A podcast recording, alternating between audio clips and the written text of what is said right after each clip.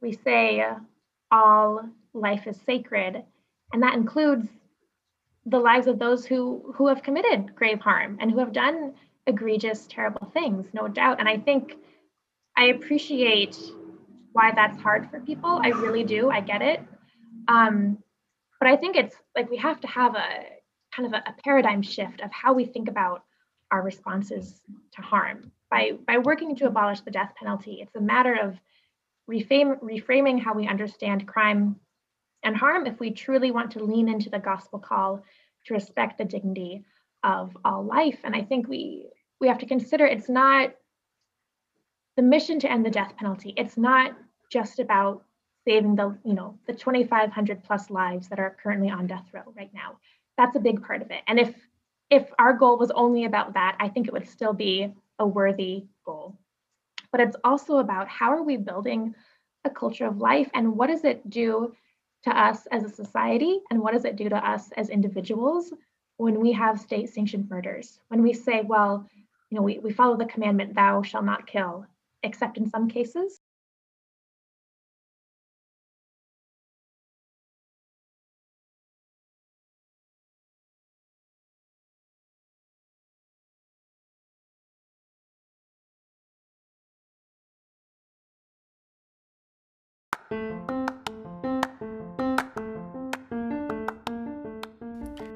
Hi, and welcome back to another episode of Reclaiming Social Justice. My name is Danny, and I'm the host. In this episode, Father John and I speak with Emma Tacky from the Catholic Mobilizing Network, an organization which works to abolish the death penalty, which is our topic for this episode. Since the death penalty is in itself also a violation to life and human dignity. So we're very grateful to Emma Tacky to help educate us on this topic. If you're enjoying this episode or this series on respecting all life, please remember to subscribe to Reclaiming Social Justice wherever you listen to podcasts, including Spotify, Apple Podcasts, Google Podcasts, and many, many more. So, without further ado, here is our conversation with Emma Tacky. Enjoy.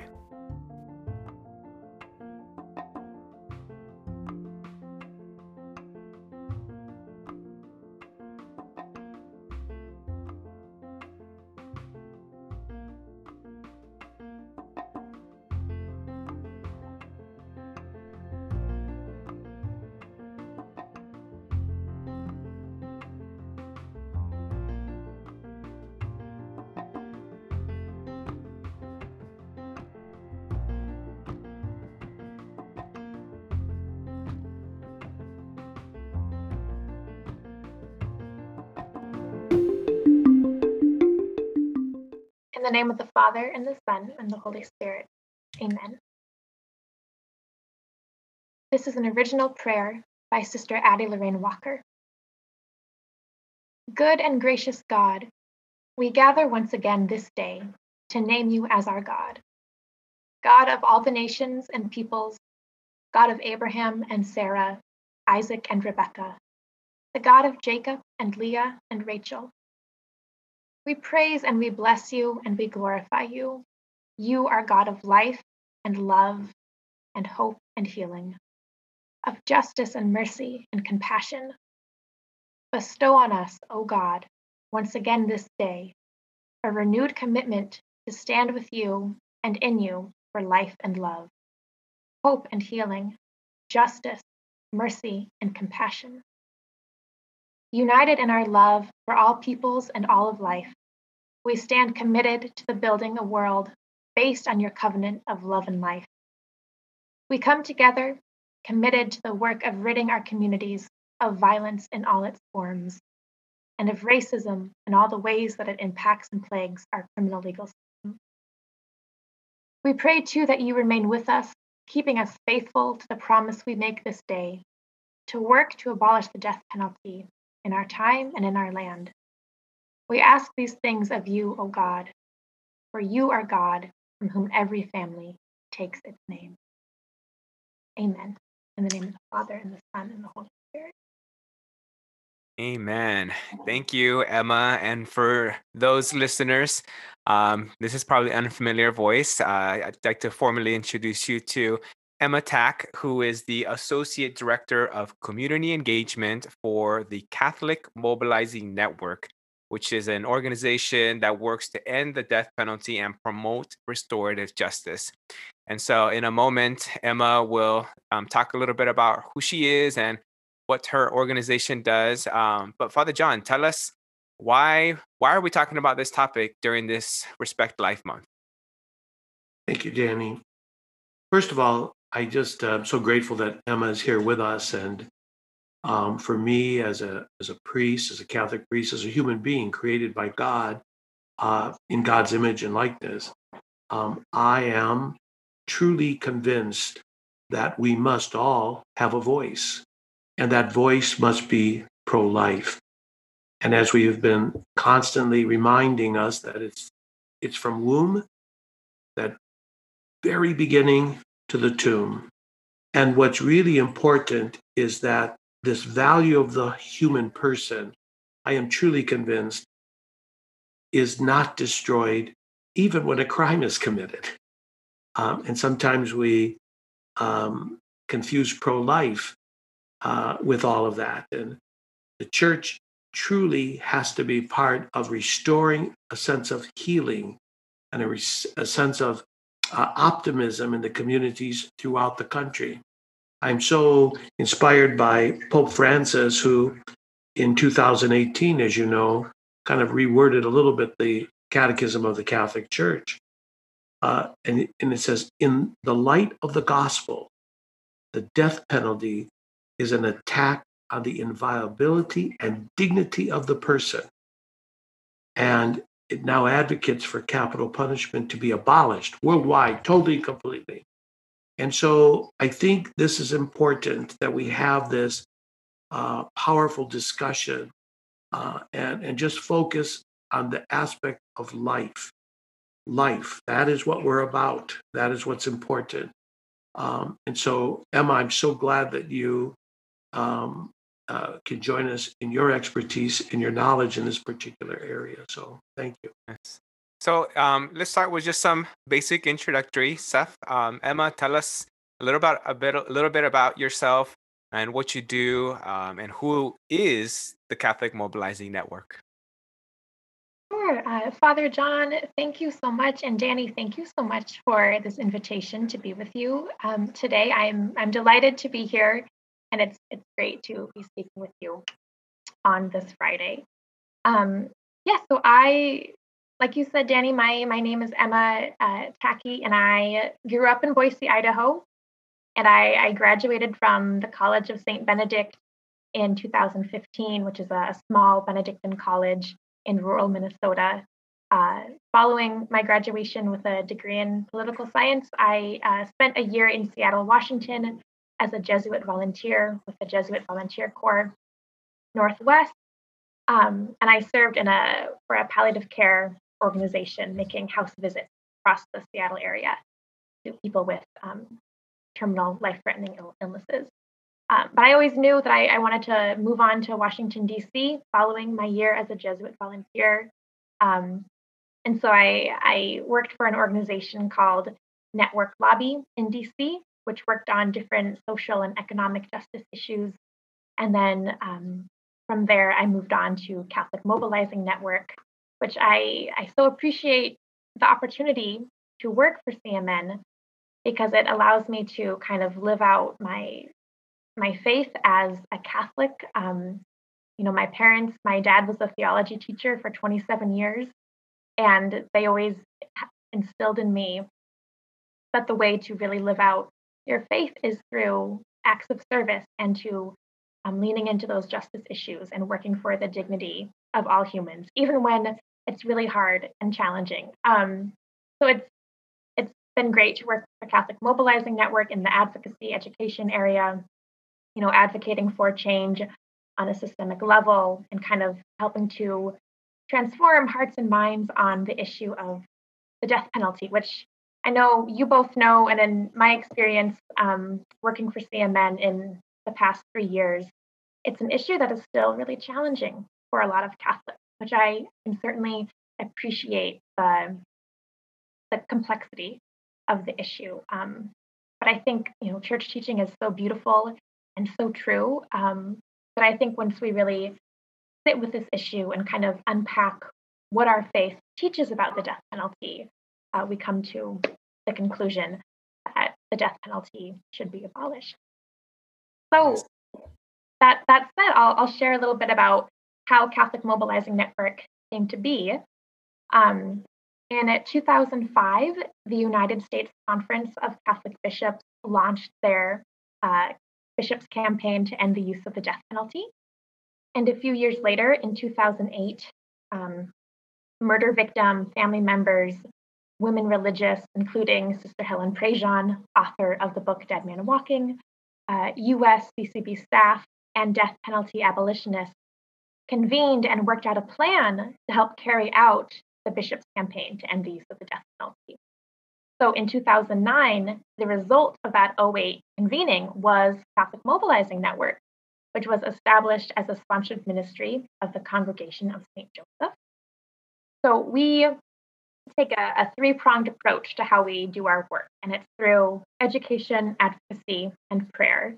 Um, we collaborate with a wide range of partners, including state anti death penalty groups, death row exonerees, murder victim family members, national abolition strategy coalitions, state Catholic conferences, diocesan offices, parishes, religious orders, Catholic schools, um, and prison chaplaincy and ministries. You know, the, the list goes goes on and on. Um, so in in essence, that's that's what we do. And you know, maybe we can talk about this in a little bit with the the onslaught of federal executions resuming. But really, the the strategy of the abolition movement and the death penalty has been on like a state by state basis. So working with state campaigns to repeal their their respective death penalty laws. So so take us from from the beginning. Like how did we get to this point where um, you know U.S. bishops and you know our Pope are um, teaching that the death penalty is now is now wrong and it's an inviolability. It's a violation to human dignity and life itself. Um, so maybe can you talk to us a little bit about the development of this teaching and um, how we got to you know this recent change in the catechism?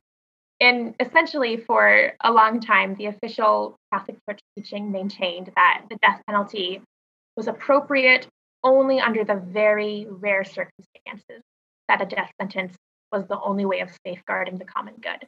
That's what was in the catechism prior to the change in 2018. Correct. Yes. So, however, as, as standards of decency have evolved throughout time and societies have ensured structures in place to protect society from individuals who have caused great harm, the church's three most recent popes, you know, in the last 30, 40 years or so, have all made public statements calling for the worldwide abolition of the death penalty.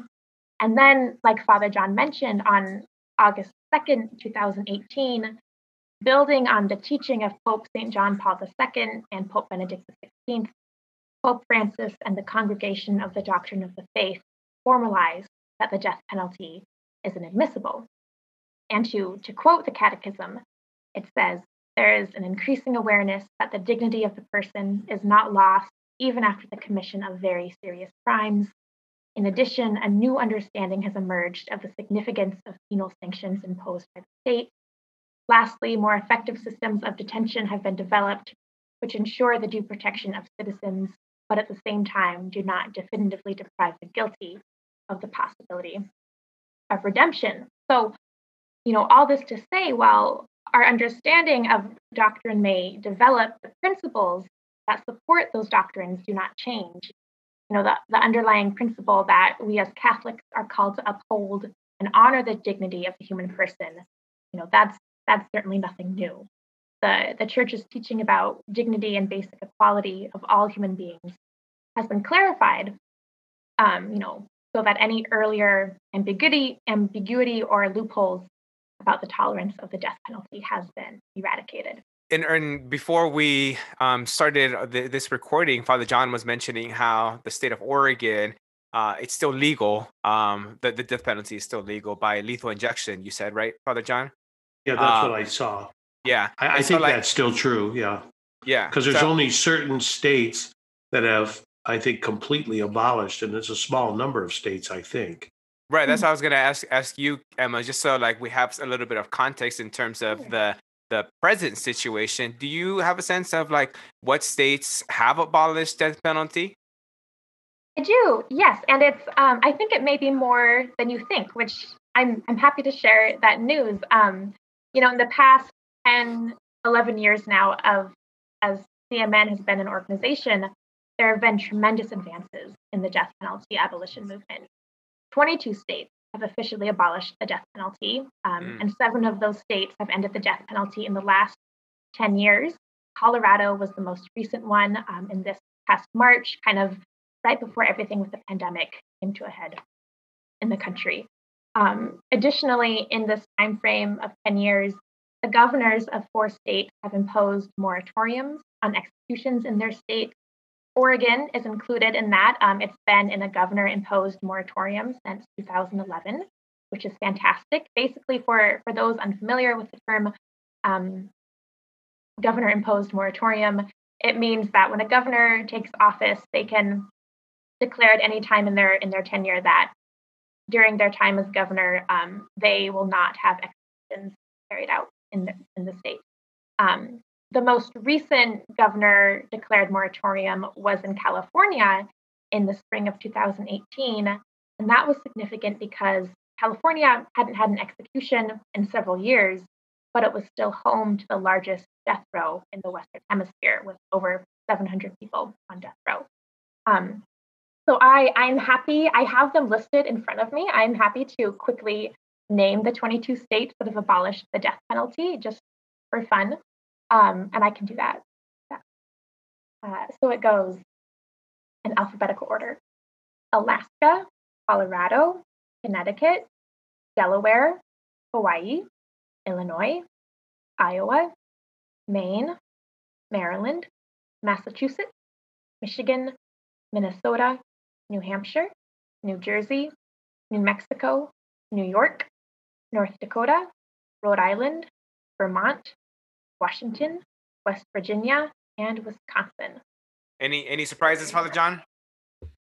Oh, I think that's uh, uh, it's actually more than I thought, but that's good, you know. Yeah. But I like what you also said, Emma, that um, like in the state of Oregon, um, I, I, didn't realize uh, that particular uh, issue.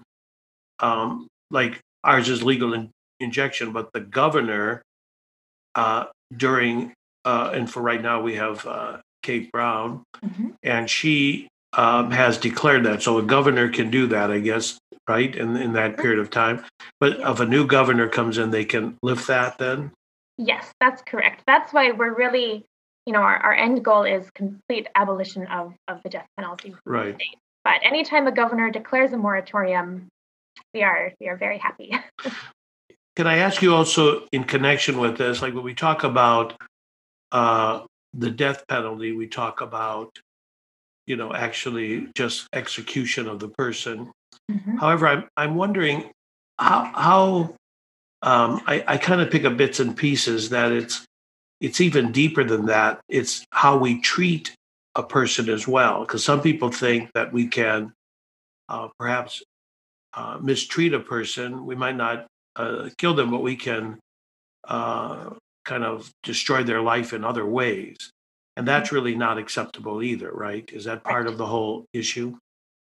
I mean, definitely. We we see the death penalty as such an obvious and clear violation of someone's human dignity, but there are so many other ways we we dishonor human dignity, and that's you know through through torture, through um, you know not listening to the needs of the victims, not not holding people accountable for their actions. There are all these ways that we dishonor human dignity. And I think what people often don't don't think about is when we execute someone, it's being done in our name with our tax dollars. And it's there's another person who has to administer the lethal injection or to flip the switch for the electric chair. Um, and so we just need to consider not only are we violating the, the human dignity of the person we are executing, but also of the people we are asking to participate in these executions and the, the trauma that comes with having to carry out an execution, I think is something that's often not considered by um, supporters of the death penalty. So, Emma, one of the reasons I reached out to you is because I had been following um, Catholic Mobilizing Network, and I was just really inspired by their strong advocacy uh, against the death penalty and putting on these prayer vigils because of these this recent federal executions. And to be honest, I was kind of confused between that. So, can you help me ex- uh, help us ex- understand kind of the what are these federal executions? You know, we, have been talking about this, these different states who have abolished the mm-hmm. death penalty, and so just kind of walk us through or help us understand that the difference between you know um, state-based executions and the federal executions, and and why has this been such a big deal?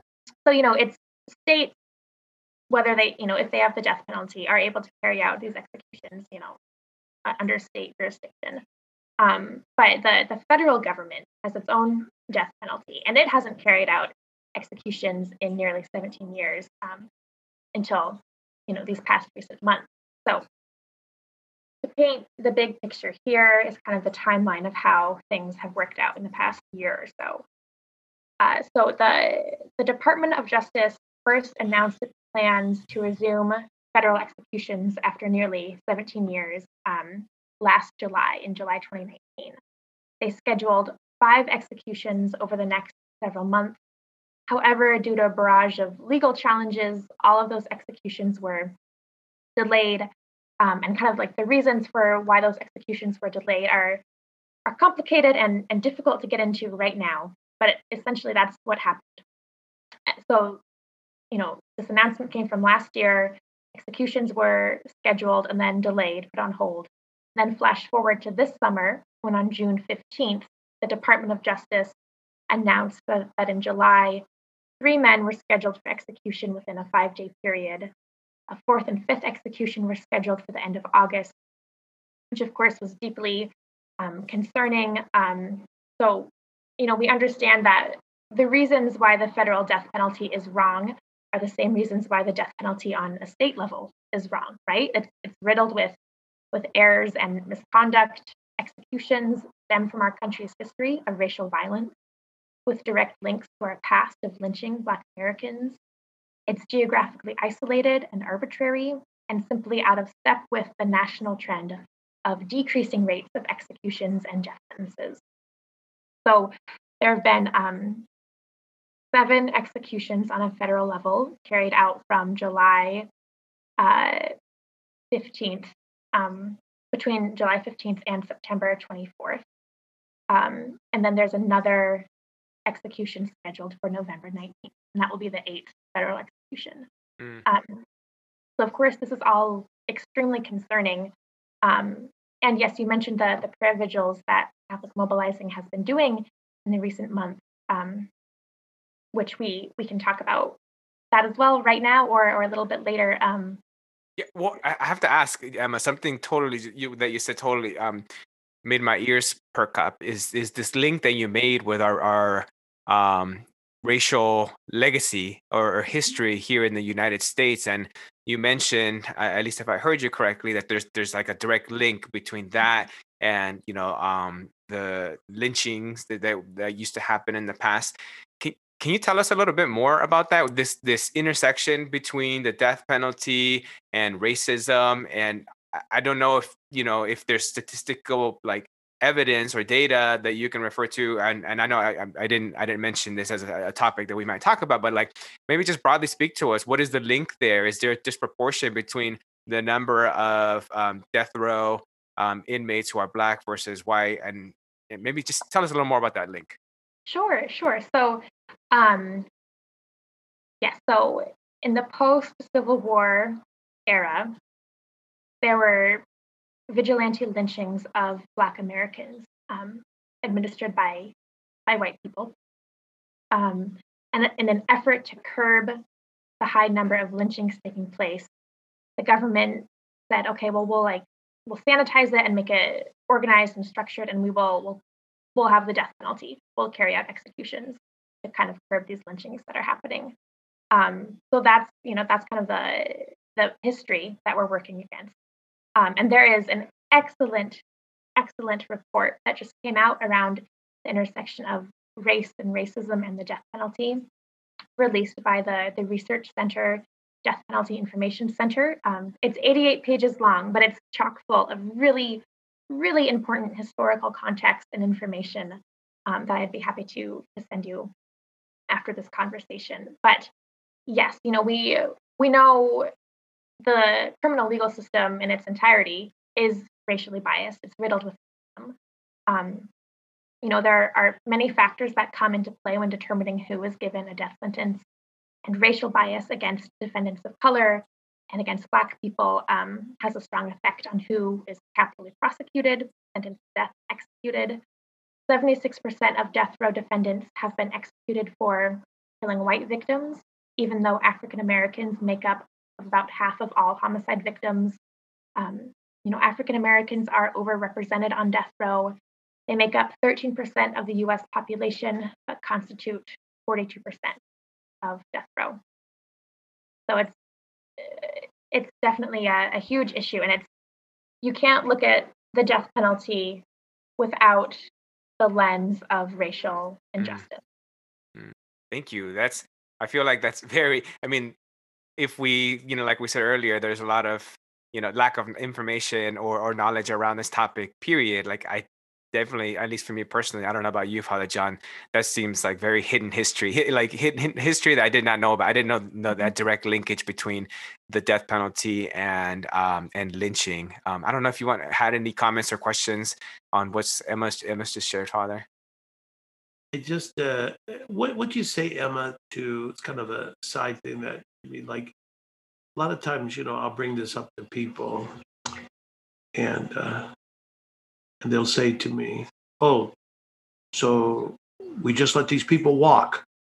They committed crimes, and we just let them go? Then is that what you're telling me? Don't do anything? Is it, you know?" And and there's that fine line between, um, you know, the crime that a person committed, but the reality that if we treasure life in the womb we must treasure life all the way through a person's life. And just because yeah. a crime is committed, we shouldn't have to do so. I was just curious, how do you respond to people who say those kinds of things? Because I um I get a little frustrated because I don't think sure. people get it sometimes. Does that make sense? It, it, sounds to me, it sounds to me, Father John, like embedded in that question is what are our alternatives to the death penalty? Is that right? Yeah, that would be some of the things. Yeah. Sure. Yes. Um, no, that that is such a good question, and certainly, I think the the tension that's there between we say all life is sacred, and that includes the lives of those who who have committed grave harm and who have done egregious, terrible things, no doubt. And I think I appreciate why that's hard for people. I really do. I get it. Um, but I think it's like we have to have a kind of a, a paradigm shift of how we think about our responses to harm. By, by working to abolish the death penalty, it's a matter of reframe, reframing how we understand crime and harm if we truly want to lean into the gospel call to respect the dignity of all life. And I think we we have to consider it's not the mission to end the death penalty. It's not just about saving the you know the 2,500 plus lives that are currently on death row right now that's a big part of it. And if if our goal was only about that, I think it would still be a worthy goal. But it's also about how are we building a culture of life and what does it do to us as a society and what does it do to us as individuals when we have state sanctioned murders? When we say, well, you know, we, we follow the commandment, thou shall not kill, except in some cases. Like the the inconsistency there, I think is, you know, it's it's tricky for people um, but our, you know, our mission to create a world in which pathways to repair harm and promote healing become the norm rather than like a, a fringe or the exception requires a shift, like I said, in how we how we value life and think about justice. So it's kind of like we need a, a cultural reset. So if we're really seeking to honor the dignity of all life, we have to be consistent from womb to tomb and thinking about things like racism as a pro-life issue and um, you know working against poverty and as a as a pro-life issue and you know access to healthcare as a life issue that they're all intersected together and cannot be untangled from one another as like one is more important than, than the other. So, you know, we uh, we have to it's about shifting policy and, and abolishing the death penalty, but also, and I think the, the deeper challenge here is transforming hearts and minds of, of people in society where they really do seek to honor all human life and not just the lives of, of the innocent. So I don't know if that entirely answers your, your question, but when we when we think about the death, like a, a death sentence as justice, that's you know very retributive and about vengeance, and it may satisfy society's thirst and desire for revenge and kind of live into that emotional gut instinct of you know you you killed someone so we're going to kill you kind of that base human instinct of wanting to lash out yeah. when a harm has been done but we only perpetuate this cycle of violence when we continue these state executions and we get caught in the in the strange tension between our desire for people to to be held accountable and to change and our our desire for people to, suffer. So it's it's a complicated million dollar question that you know we're we're trying hard to to answer and to transform the the culture mindset. Um, well, Emma, you mentioned these um, prayer vigils that um, your organization has been doing in response to the federal executions. Tell us about those, and, and tell us about how um, you know parishes like ours can participate or how can we respond at a local level to um, to the death penalty to these federal executions? Sure yes um, so the the prayer vigils we've been doing them one for each federal execution so we've done seven so far. And they're they're held on zoom um, they're one hour where they've we've been doing them from 2 to 3 p.m eastern time. Uh, the federal government typically carries out their executions in the early evening or late afternoon, sometime between like 4 to 6 p.m. Um, so th- this is a time where we come together in, in community for an hour of, of prayer and reflection and contemplative silence and song. Um, you know, people type in their petitions into the chat, and it's there to to bear witness against these executions and to hold in prayer not only the person scheduled for execution, but their victim and their victim's family and the family of those scheduled for execution, and anyone who is impacted by the death penalty. You know, the, the correctional officers, the person who has to administer the lethal injection, the the reporters that have to be in the you know the the witness room. You know, um, so it's been a wonderful. Uh, the response to the vigils has been surprising in such a wonderful way. You know, when we first extended the invitation for the first vigil, we didn't know how many people would show up. Um, but I think by the seventh vigil, we had over 200 people who attended, and we've had, um, you know, bishops um, send in statements or re- video reflections or join us live for the prayer vigils. Um, we've had women religious come in and, and share those prayers. Um, the, the prayer I said at the beginning of this conversation by Sister Addie Walker that was the prayer she she wrote and read at our um, at one of our vigils. So it's it's been, you know, I'm not going to lie. These the past few months have been really difficult, and what we were afraid was going to happen has happened. But the vigils are a way for us to dig deep and find the strength and the conviction to carry on in this work um, in this long game to to end executions. Um, so I, I really encourage if you know if you all want want to join or extend the invitation to to your parish, um, the the Zoom link for the November 19th execution prayer vigil of Orlando Hall uh, will be ready here in the next couple weeks or so. Or I encourage you to hold your own prayer vigil, which we have resources for kind of how that could look um, at a parish level as well. So really the the grounding and the the hope we find in prayer, I think cannot be understated. Yeah, Emma, I would love if you could send us those two resources, the link, and you know, if if we want to, you know, put on future prayer vigils, um, uh, yeah, I think it's it's necessary and important. Um, and and and that's why you know during this month of respect life we have been focusing on prayer and reflection mm-hmm. ourselves um, focusing on the chaplet of divine mercy and offering up uh, this chaplet for an end to abortion, an end to racism. And I love this conversation we've been having, Emma, because you've been making all these connections yourself. You know, how, you know, um, these other issues are pro life issues as well. And that's really what the series is about. And so um, now is the time where um, we're going to transition to this chaplet and offer it for an end to the death penalty and for a restoration of, of life and, and human dignity. And so, if you're listening to our conversation here with Emma and Father John and myself, now's the time to hit the pause button, grab your rosary um, so that you can pray along with us um, the, the chaplet of divine mercy, offering it up for an end to the death penalty. Father John, before we transition to prayer, do you have any final words? Um, I just want to say one more thing about are there prayers also or ways that we can reach out also to those who might be hurting from someone who has killed another person? Does, does that make sense? Because sometimes yeah. I think we forget about them and people in their own grief, in their own rage, um, are are crying out as well, and they're saying, "What about me? What about my pain? What about?"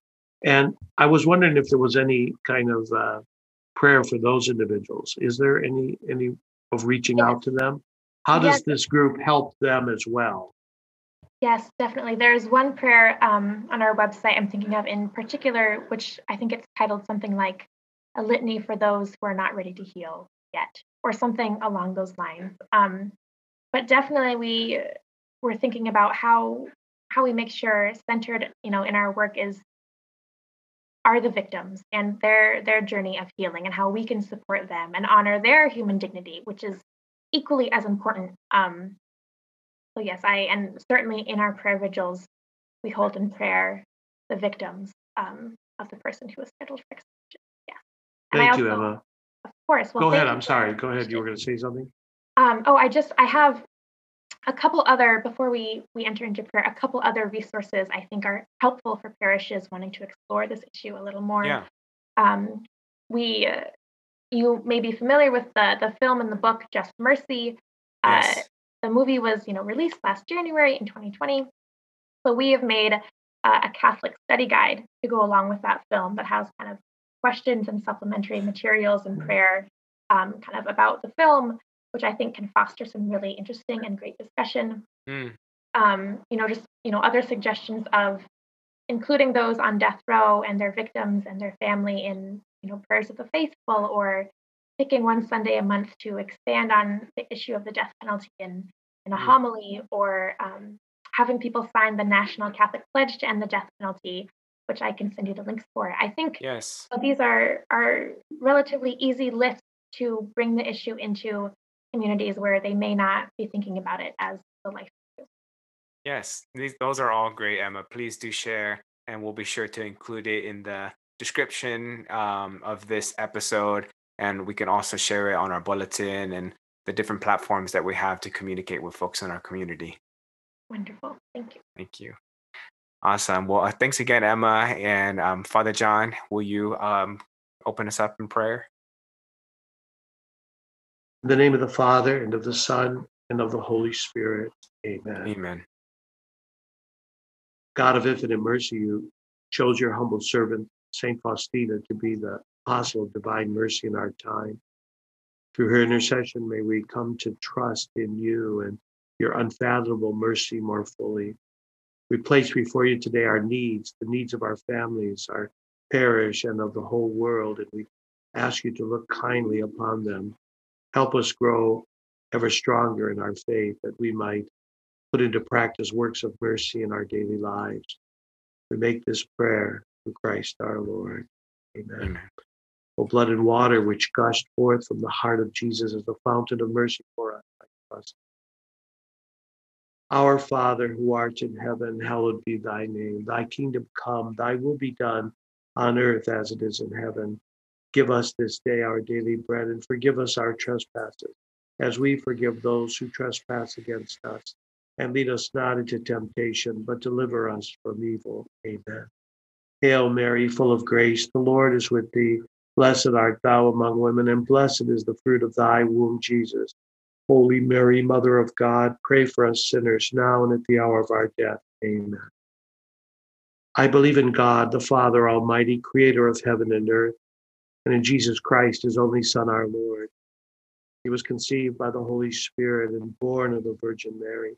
He suffered under Pontius Pilate, was crucified, died, and was buried.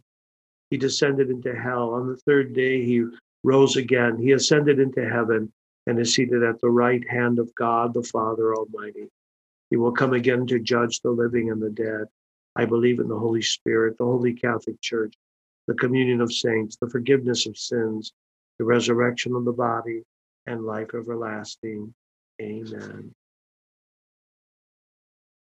Eternal Father, I offer you the body and blood, soul and divinity of your dearly beloved Son, our Lord Jesus Christ, in atonement for our sins and those of the whole world.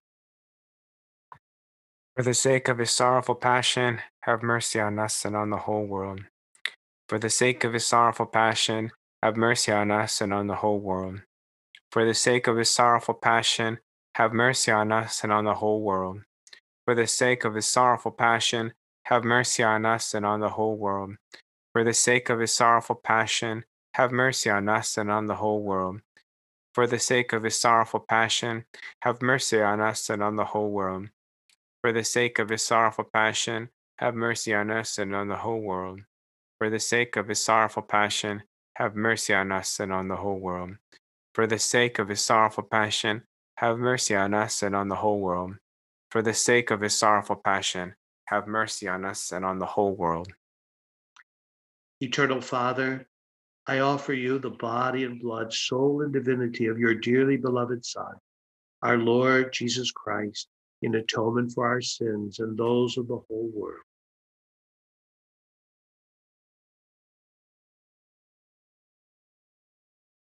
For the sake of his sorrowful passion, have mercy on us and the whole world. For the sake of his sorrowful passion, have mercy on us and on the whole world. For the sake of his sorrowful passion, have mercy on us and on the whole world.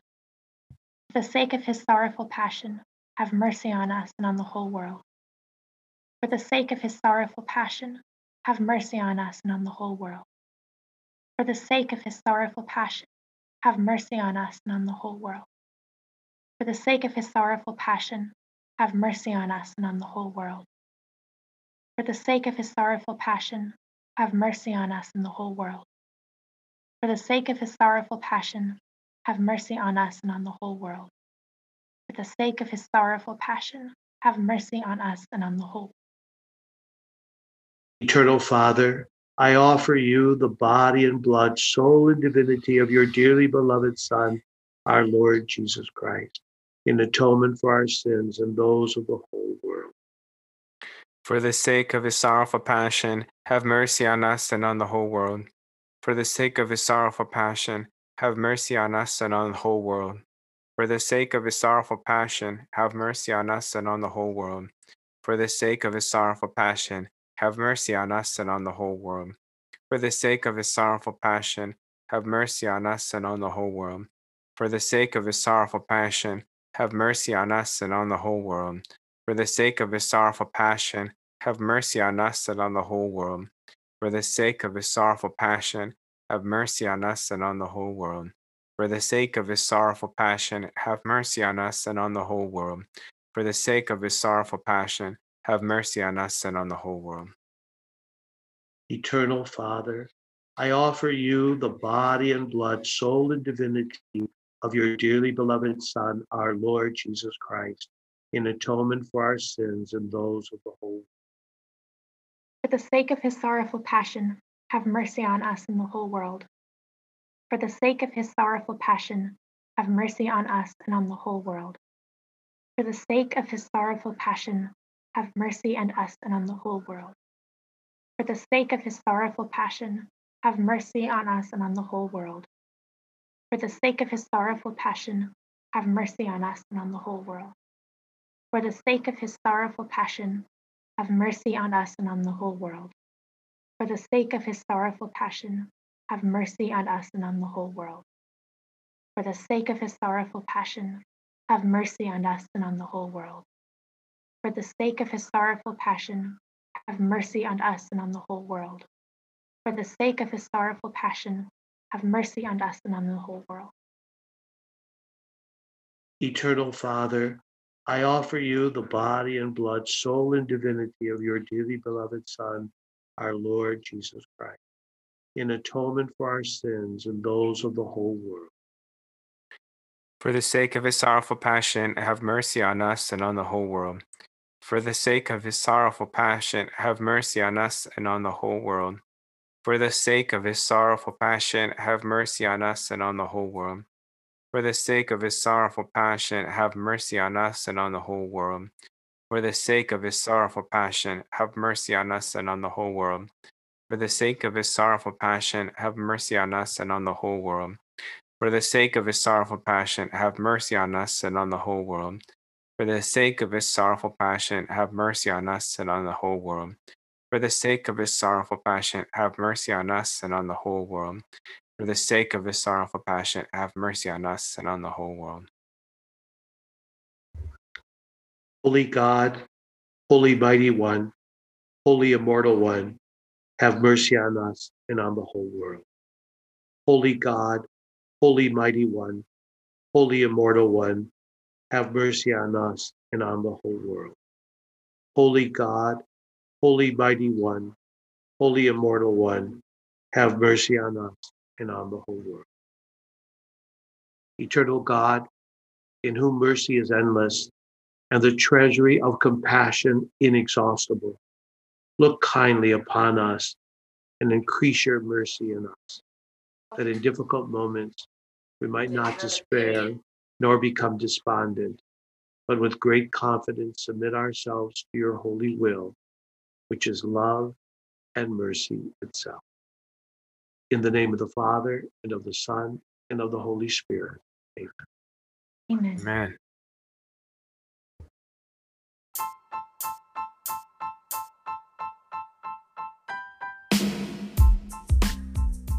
All right, that's it for this episode of Reclaiming Social Justice. On behalf of Father John and I, we thank you, Emma Tacke, for joining the podcast to speak to us about uh, capital punishment, the death penalty, and what Catholic social teaching um, educates us on this topic. In the next episode of this series on respecting all life, Father John and I will speak about ending homelessness. And specifically, we're going to talk about a special organization that we're partnering with this year to fight homelessness locally. And the organization is called Family Promise. So stay tuned for that conversation. If you enjoyed this episode or have been enjoying this series on respecting all life, I highly encourage you to subscribe to Reclaiming Social Justice wherever you listen to podcasts so that you can be the first to hear new episodes. And after, make sure that you share it on your social media and talk to your friends and family about it so that more and more people can listen to this very important conversation on social justice and the church's stance on this on social justice. So until next time, I hope that you all continue to stay safe, stay healthy, and remember to pursue social justice. Um, even if you're socially isolated or you're socially distancing, now is the time more than ever to reach out and to help um, God build his kingdom here on earth. Take care.